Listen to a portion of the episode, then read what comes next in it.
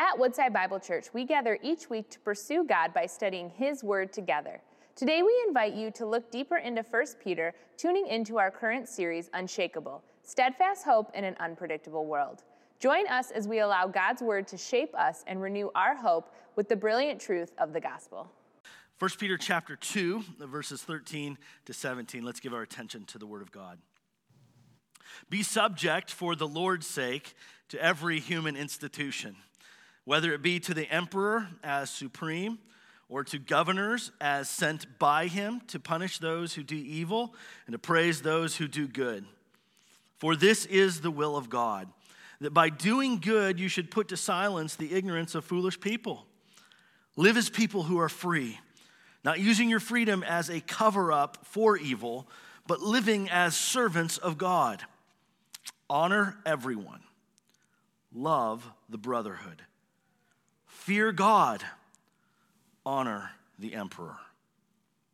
This is the word of the Lord. Let's pray. Father, we ask this morning that by your Spirit we would hear your voice, that what you have spoken here in this text, which is your living and active, authoritative word, Father, we would ask that your Spirit would take it and He would apply it in our lives this morning, that He would take it and He would do heart work among us, that we might be conformed and shaped to the image of Christ more and more, that we might believe and that our faith might display itself so beautifully in the world. Lord Jesus, you are our hope today. And so we are thankful to be able to have your word Show us how to live, show us how to walk. Father, might the teaching of your word this morning be to your glory. Uh, might you advance yourself in our lives, and might you help us now as we listen. We pray and ask this now in the name of Jesus. Amen. And you can be seated. What makes someone a good citizen in our country? What makes you or your neighbor or a friend a good citizen in this country, even right now at this time? I think we've boiled down the answer to that question, maybe in a way that we, we really don't think or, or really isn't the strongest of answers on that. We've boiled it down to what makes a person a good citizen in our country is their engagement or lack of engagement in the political process, in the concern for political issues and political agendas. And, and we've, we've put people on a spectrum. So, if you're passionately engaged in the civic process, if you are involved in and deeply committed to, to political uh, agendas and, and parties, and if you have deep opinions about those things, well, we might say that you are actually a active, engaged citizen in our country. You're a good citizen, quote unquote. If you're disengaged, though, on the other side, if you think politics is something you'd never want to hear about again for the rest of your live long life, and you want nothing to do with Tuesday or anything else that's coming down the pipe in that regard, you might be thinking, well, you're a bad citizen, or you maybe have been told you're a bad citizen in our country. Your lack of engagement, your particularly your passionate disengagement in the process, has you on the other side of it as a, as a bad citizen. You're not, you're not a good citizen. And, and then there's the people in the middle, everybody else who kind of just sits in the middle and like, well, you know, some days yes, some days no. And, and you're just kind of sitting on the fence. You just, it's too much. And, and perhaps you're like, well, I have some interest in it. You'll go vote, and that's, that's good and important. But you're kind of sitting in there in the middle, and you know everybody on either side is looking at you, and they're all annoyed at you like the pressure's on, you should be more involved, or, or the pressure's off and you shouldn't be involved. And you're just kind of like in the middle lands, feeling frustration about what, what good is all of this? Where do you actually sit? Does being involved make you a good citizen? Does not being involved make you a bad citizen? Does being kind of somewhere in the middle make you a mediocre citizen? How does the Bible talk about this? How does God want us to see our citizenship? Well, again, we have been looking at 1 Peter 1 and 2, and last week, Peter began to make a turn in his letter. He brings us into the body of the letter to speak about our lives in the world, but not of the world. He's speaking to us as Christians and to his first audience there, these uh, Christians that had been exiled out of Rome, deported from the city of Rome, and scattered around Asia Minor, which is modern day Turkey, trying to figure out how to live well as followers of Jesus in the midst of a society and a culture that doesn't love them, that in fact is maybe hostile to them, and thinking, how do I be in the world but not of the world? And so he said to them, Beloved, I urge you as sojourners and exiles to abstain from the passions of the flesh which wage war against your soul, and keep your conduct among the Gentiles honorable, so that when they speak against you as evildoers, they may see your good deeds and glorify God on the day of visitation. And now Peter, out from that, so keeping that as like the overall umbrella of his idea and his message here, he begins to speak to us about our citizenship here on this earth, or really our engagement with the rulers and authorities over us. How do we live as good citizens in the midst of a culture that, that perhaps doesn't like us? How do we live in the midst of a culture and even a political system that is hard to navigate? And, it's, and it's maybe moment by moment feeling more threatening to us. Could there be a view of being a good citizen that has less to do with the political punditry and process and more with our everyday, moment by moment lives? Could our citizenship here on this earth, as Scripture describes us as sojourners and exiles, look a lot different and maybe even more like Christ's engagement in the world, but not of the world. Well, that's what this text here deals with. And Peter has layered out for us our identity in Christ. Even though we may feel exiled and sojourners here in this world, which is okay. We may be pilgrims here. This may not be our home, and that's good. We have a way of living, we have a way of going about our engagement, even in politics, in a way that displays the glory and excellencies of Christ. Peter here begins to speak in verses 13 to 17 about how we live out of who we are. If we are beloved by God, if we have a living hope who is Jesus Christ, if we have embraced the living word, if we are being built into a holy temple, living stones being shaped in the image of the chief cornerstone, Christ. How do we live in this society?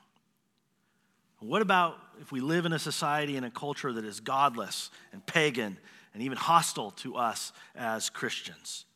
Well, here's Peter's big idea in this text this morning. He wants us to see that God's people are good citizens. God's people are good citizens in the world, but not of the world. But again, I go back to my original question well, how do we define what it means to be a good citizen?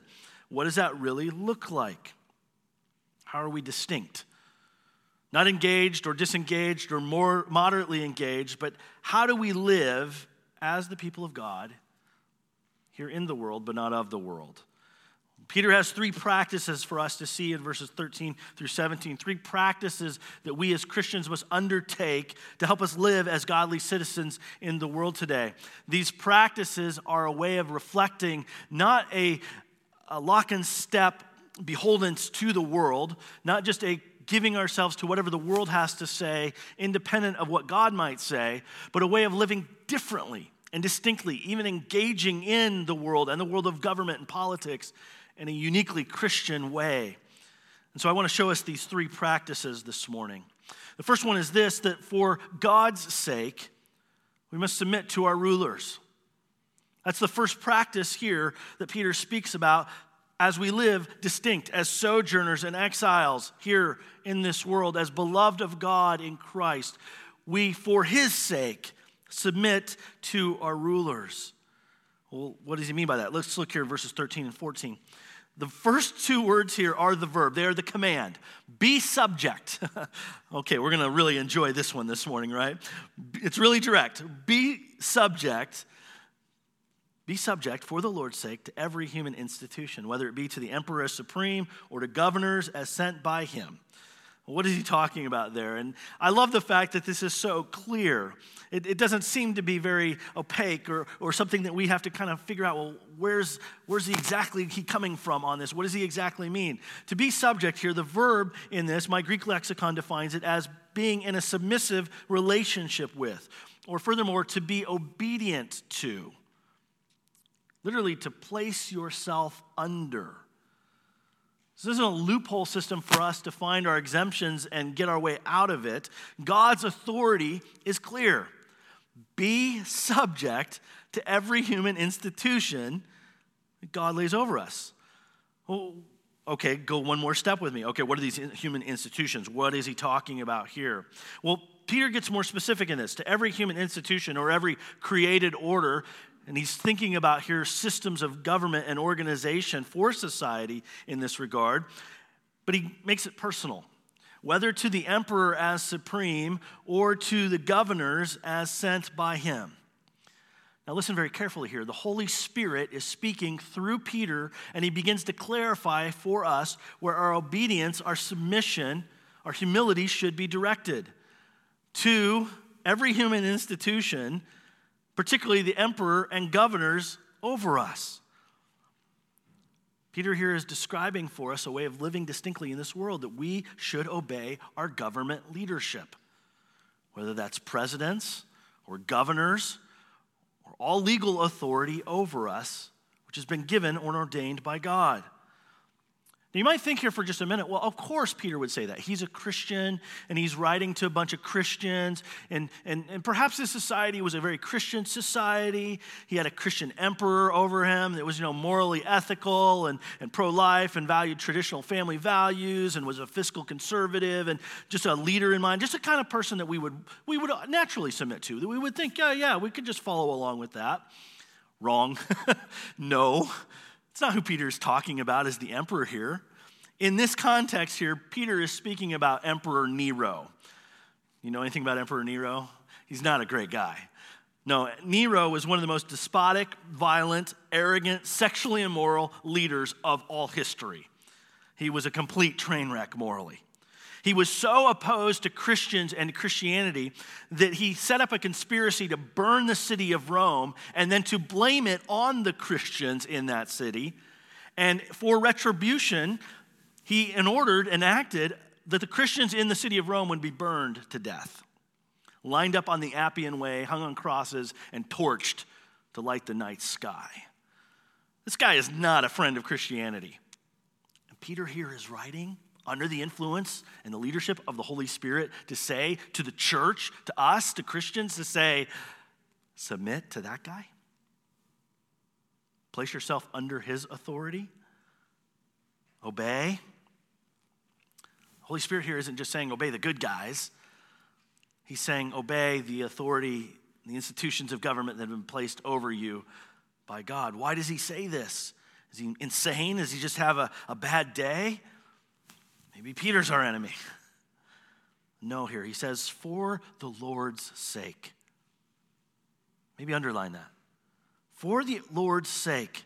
what does the Lord have to do with any of this? Does it help him or give God any power if we obey the governing authorities? Does God somehow increase in some way if we do or not? Does he decrease if we don't? Well, no. God's power doesn't increase or decrease based on our submission. But what happens here is the reputation of the Lord, the name of the Lord, the perspective of people in the world towards Christianity is affected by the way Christians who bear his name display their submission to governing authorities. It's about his testimony or witness in the world. When Christians don't submit to governing authority, when they don't submit to the rules of the land, the laws of the land, they don't enhance the view of God in the world. As non believers look on and they see our Christian lives, our rebellion, if you will, our lack of submission to governing authorities does not proclaim the name of Christ or enhance the reputation of God in the world. It brings harm to his reputation. It, it, it distracts from the witness of God and his church. This is an aspect of adorning the gospel well of living out the truth that God has rescued us by Christ and that we, under his reign, also submit to the reign and authority of those that he has placed over us. It's an adornment of the gospel. And so when people don't see us submit and follow well to what God has ordained, it demonstrates we're rebellious people anyway, and it demonstrates that maybe God isn't who he said he is. Maybe his glory isn't to be seen in all the world. For God's sake, for the Lord's sake, this is an issue of submission to the Lord Himself. It's not just about whoever sits in the White House or whoever's at Lansing in the, uh, in the governor's chair. This is about our relationship with the Lord. If we can't submit to the authority He's placed over us by His sovereign power and authority, are we displaying to the world we're not going to submit to God either? It's for His sake, to adorn the gospel. But there's a further reason. You see it there in verses 13 and 14. They've been sent by Him. Be subject for the Lord's sake to every human institution, whether it be to the emperor as supreme or to governors as sent by Him to punish those who do evil and to praise those who do good. There's a, there's a purpose here. Why has God instituted government? Why do we have a president and a governor and Congress and just the way that we have government in this country? Why is that there? Well, the scripture here says, by the inspiration of the Holy Spirit, God has sent that government. He's ordained it for a purpose. He's ordained that governor, that government and those governors to punish those who do evil and to praise those who do good. Now, this is the ultimate ideal of what government should do in a society. It should restrain evildoers and it should advance those who are living righteously. That's the ideal way of government in any society, to restrain those. Our hearts are so corrupt. Our wickedness is so thorough that we actually still need moral restraint. We, we need help to keep us and our society as a whole from devolving into utter chaos and evil that would be destructive for everyone. So, God has a view of common grace here for all of us, whether Christian or non Christian. Government is instituted to restrain evil and advance righteousness. Civil government, the kind that Peter describes here, is the kind of restraint against our depravity. And government, as it should function, should help us and help punish those who do evil. One person has said it like this this is, this is from Sam Storms. He says, Our obedience to the governing authorities, therefore, is at best only secondary. Our primary allegiance is to God. It's to bring honor to Him and make known His greatness and majesty. That we give our lives in obedience to the emperor or king or president or whoever is in power. Consider this by way of degree here. This might help us get it a little bit. We expect our children to honor what God says when He says in Ephesians 6 1, children, obey your parents in the Lord, for this is right. I mean, that's kind of the uh, verse that I've nailed above my children's doors uh, when they walk in and out of their bedroom. They know, they know to obey. And we hold them to that, they get out of hand, we take them to Scripture and say, look, Ephesians 6 1 says, children, obey your parents in the Lord. This is right. It's godly, God given authority over them for their good, for their protection, for their care, for their provision. That's God's design. So this is a matter of degree here. We as adults residents of a society, of a nation, have a similar authority over us to help us. It's government, government leadership, presidents, governors, legislatures, judges. They've been ordained and sent by God. And so, in the same degree that we would call our children to obey our parents, and the Lord, for this is right. So, we here clearly have the scripture saying, be subject to every human institution, whether it be to the emperor as supreme in our nation or to the governors as sent by him for the Lord's sake, because he has overseen that for us. And you might think, well, wait a second, our, the government's corrupt and everything is bad, and just like, how can I go along with that? we're not here to turn off our minds and just go, okay, well, just whatever's, whoever's in Washington at the time, we'll just easy peasy fall along with them. This isn't about that. But we do have to have a posture of humility, of respect, of obedience to those who are in governing authority, even if we don't agree with them. We as Christians are never called to obey the governing authorities over the Word of God. No, we must, we must obey God's Word first and foremost. But we must care for the testimony in the name of Christ in the world. And let me be very clear here this morning this isn't about who you're voting for, it's about who we're living under in the government, the leaders of our government. They have been placed in power. So if a party gets elected on Tuesday that you don't want to see in power, you're still called to submit to the governing authorities. I've, I've seen too many signs around our communities these days about our governor in Lansing being a moron. And I don't know if they're sitting in the yards of Christians or not, but we as Christians have a distinct respect and way of living in this world that honors whoever's placed in power, regardless of whether we like the party that they're part of or not, or their politics, be subject, submit, honor, give reverence to. We show that we're citizens of heaven and a distinct life that glorifies God and commends the good news of Jesus in the world when we honor and respect and submit even to those in government authority, even to those we would disagree with. But we look just like the world when we parrot and mimic the postures and attitudes and actions of the world in our political discourse and dis- divisions. We don't show Christ well. We show we're just as ungodly and worldly as the world around us when we use the same rhetoric, the same postures, the same division, the same lack of submission in this world rather than submission that Christ teaches us to. We're citizens of heaven as followers of Jesus, not this world, and yet the world is watching. So, as the scripture says, for God's sake, submit yourself to the rulers that he has given over us. This is the first practice of living as godly citizens in our society today. But the second one is more street level, it takes us another level.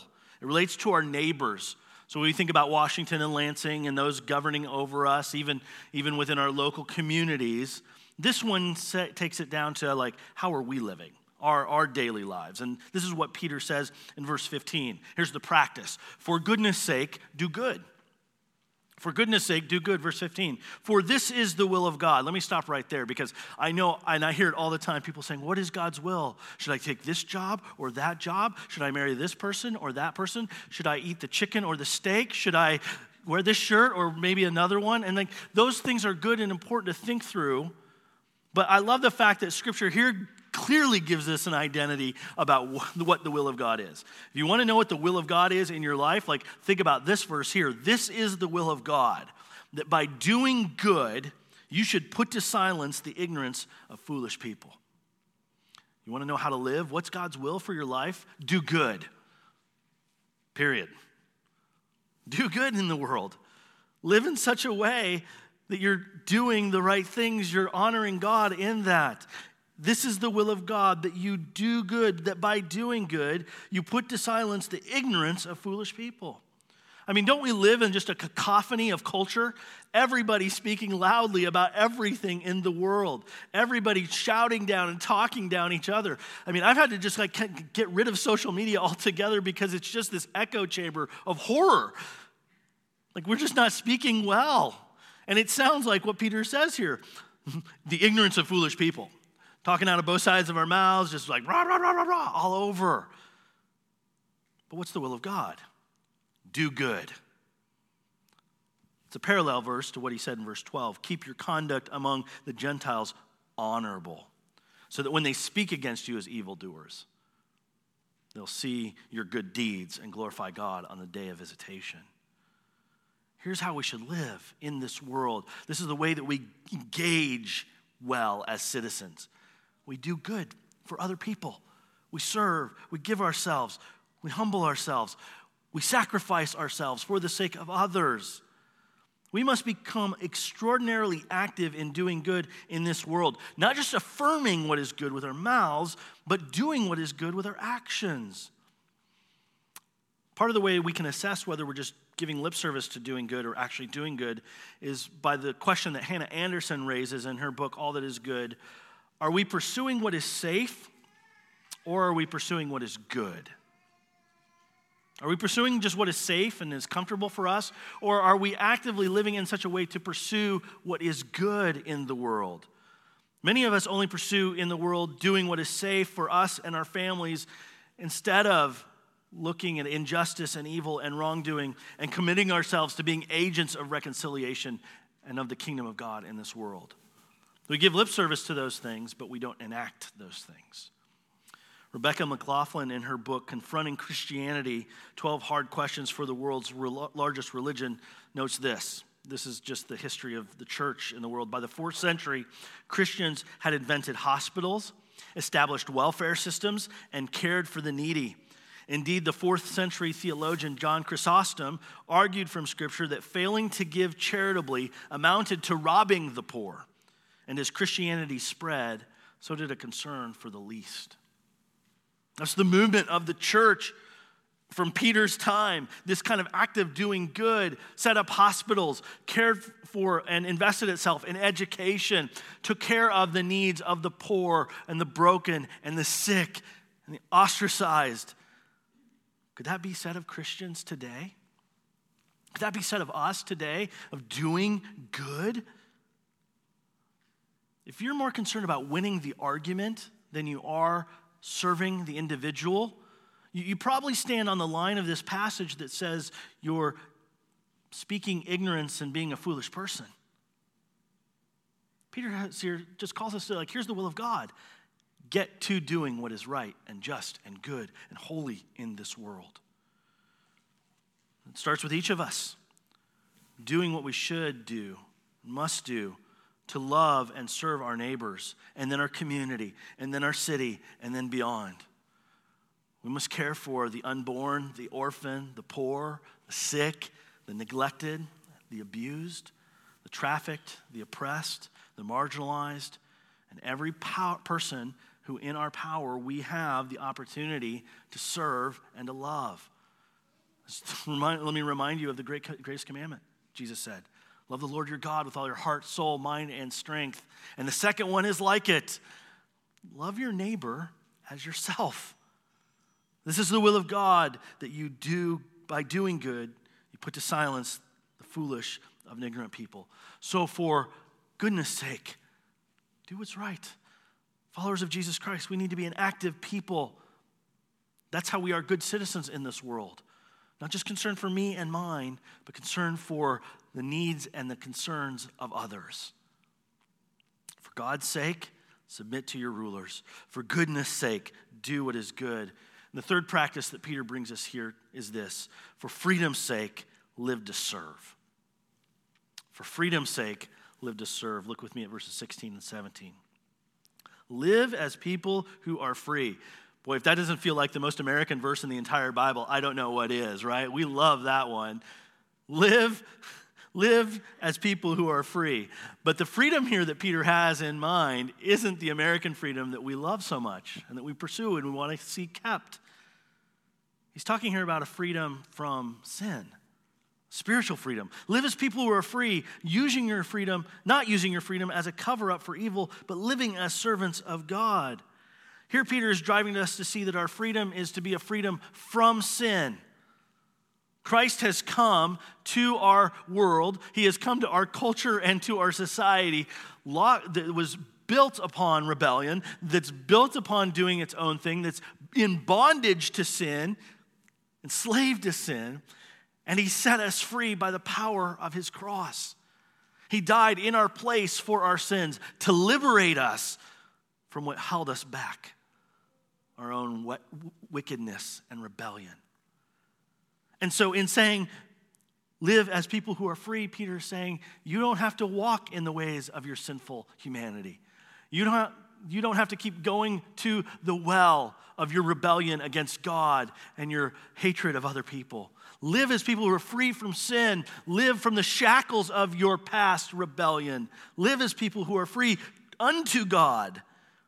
But don't use your freedom as a, as a cover up for evil. Don't think that, well, now that Jesus has rescued me, now that I'm saved, I can live however I want and do whatever I want because I'm a free person. That's not freedom, that's just bondage to sin again. No. Live as people who are free, living as servants of God. The Greek word here for servants is the word doulos, it's the word slave. So it's not just freedom to live however we want, whenever we want, to do whatever we want, free, autonomous people in and of ourselves. No, he's, he's putting us under a new master, a better king. Live as people who are servants of God for freedom's sake. John Calvin put it this way He said, There is no liberty given to us to hurt our neighbors or to do any harm to others.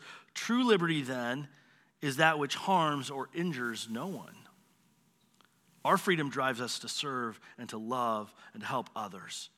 The way I like to think about this is the concept of coram deo, meaning before the face of God, that this is how we should live every day of our lives. In His presence, knowing that we stand before Him and He sees us, He knows us. How would I live my life for His glory, for His name's sake, for His good pleasure? If I wake up in the morning and say, Today my life is to be coram deo before the face of God, will I do good? Will I, I live as free unto Him? Live to serve Him? Live to serve Him among my neighbors and my community? This is how Peter drives us, how the Holy Spirit drives us to live as good citizens in society. I mean, don't you want to live in a society where people are doing good for one another? Don't you want to be a part of a community, a city, a country where our main emphasis is living as servants of God and care for one another? That's, that's the ideal here. That's the, the glory of what we as people of God should be.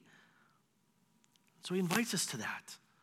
So, this is what good citizenship really looks like. Here in this world, living as free people for the sake of God, to serve one another. And so he sums it up in verse 17.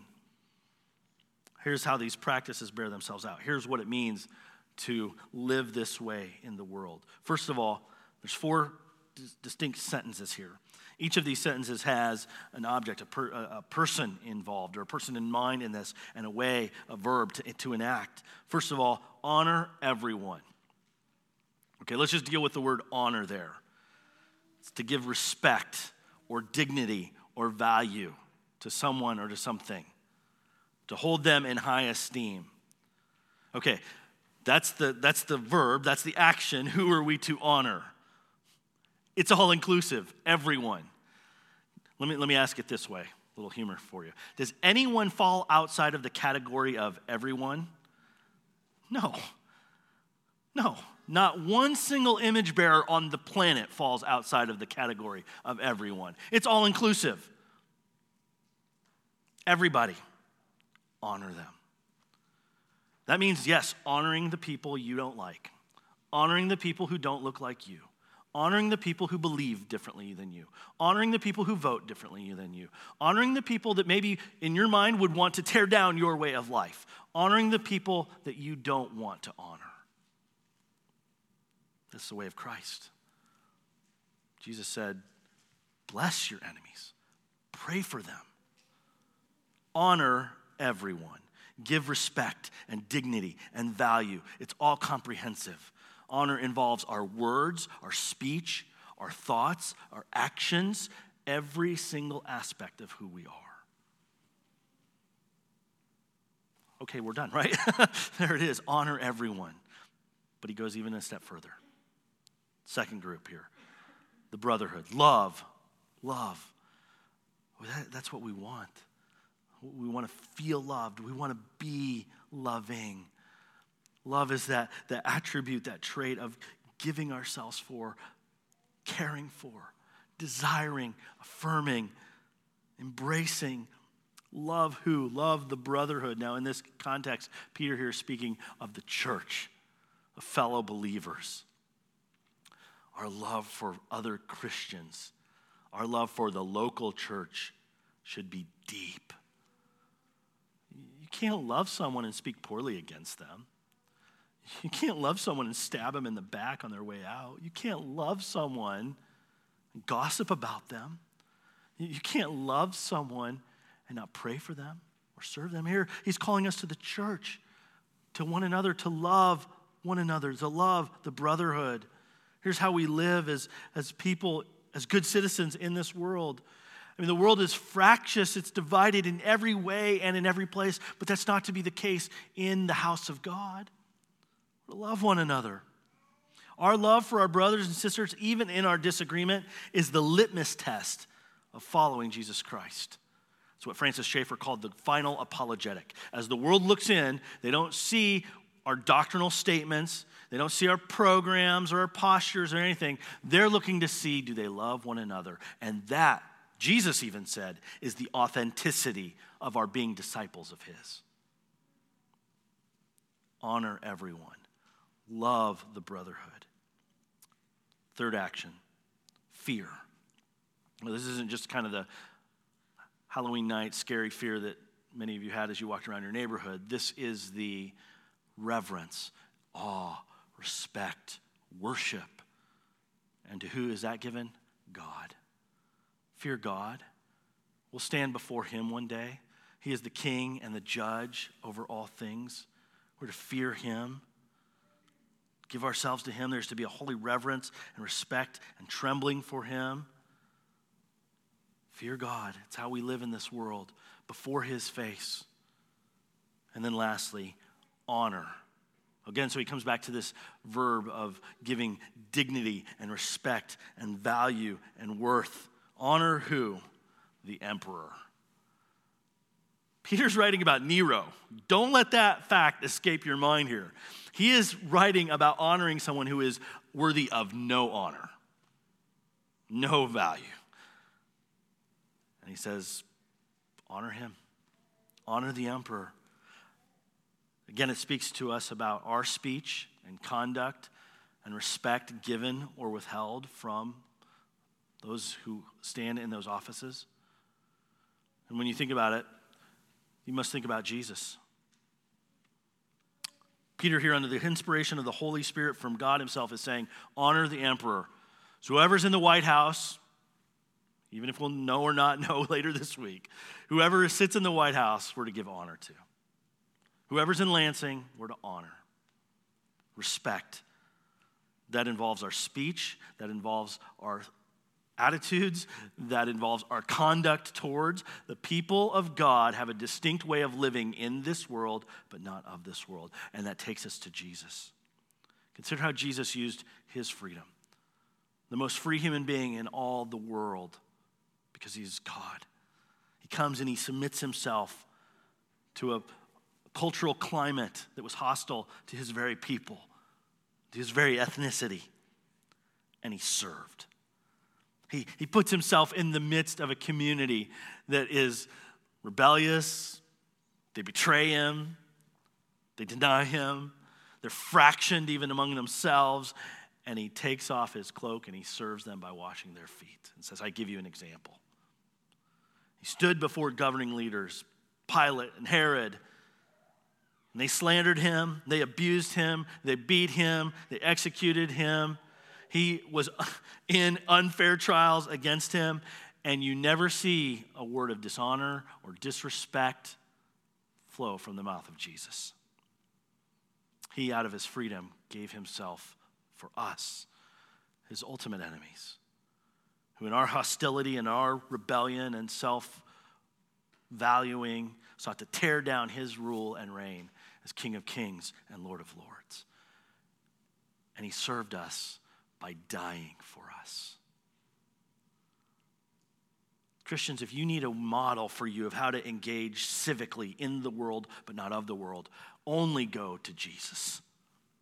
Deeply look at Jesus, who paid his taxes, who honored the emperor, who served and humbled himself and gave himself for the world. And if you're here this morning and if you're not a Christian, I want to commend Jesus to you as the great example and Savior for us. He's the one who shows us how we are to live in the world, but not of the world. And He is the one who came to die for you so that you could have a distinctly new way of life. That you wouldn't be holden to the politics and the political punditry and agendas of this world, but would be freed to live in the kingdom of heaven under His glorious and gracious rule and reign forever and ever. Come to Jesus this morning. Let's see Him. I come to this text and I know that I'm not perfect in these things. God's been doing his work on my heart because of this text. But we can all come to Jesus to see him and to trust him. God's people live as good citizens, but it's this different kind of citizenship. It's a different way of citizenship than the world talks about. It's a citizenship that has embraced Christ and lives as a citizen of his kingdom and is a pilgrim, a sojourner here in this world, but not of it. So, what do we do?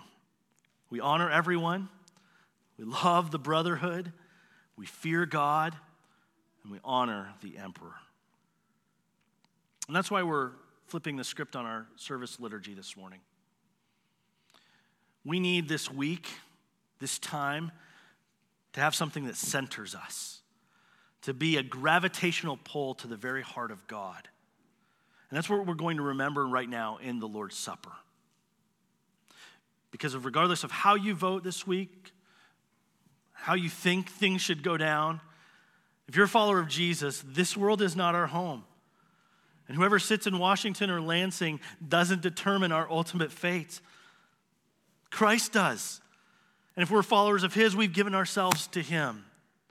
And so this morning, we need to, at the center moment of our service, before we sing and worship any further, we need to humble ourselves before Christ the King, whose body was broken for our redemption, whose blood was shed for the forgiveness of our sins. And that's what these elements symbolize and represent before us today. The bread tells us that Jesus' body was broken, that he died, he suffered in our place. The cup tells us, it reminds us of his blood shed for our sins. So, whether you vote red or blue this week, regardless of what you do or how you live, the cross of Jesus Christ must be central for us as followers of Jesus. So, I want to invite you this morning to come to Christ, our, cross, our, our leader, our Savior, and his cross. Come to his cross that unifies us. Communion takes us before God and reminds us of what He has done for us, but it takes us to one another. And so you're going to need to look around the room this morning. You're going to see other brothers and sisters in Christ. And they may not think the way you do, they may not go the way you do, they may not vote the way that you, you do. But because of what Jesus has done, we are united in Him. Communion brings us to that. We're all going to partake of the same bread and the same cup, remembering the same Savior Jesus Christ.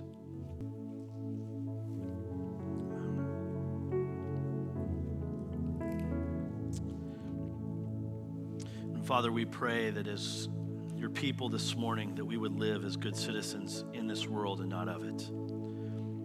That we would that we would love and honor everyone. That we would love the brotherhood. That we would fear you.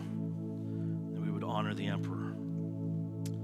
Lord, may the cross of Christ be our center, our greatest hope, our reality, the very reality that defines us. We thank you for Jesus and all that he's done for us. We pray this now in his name. Amen. Thank you for joining us as we study God's Word together.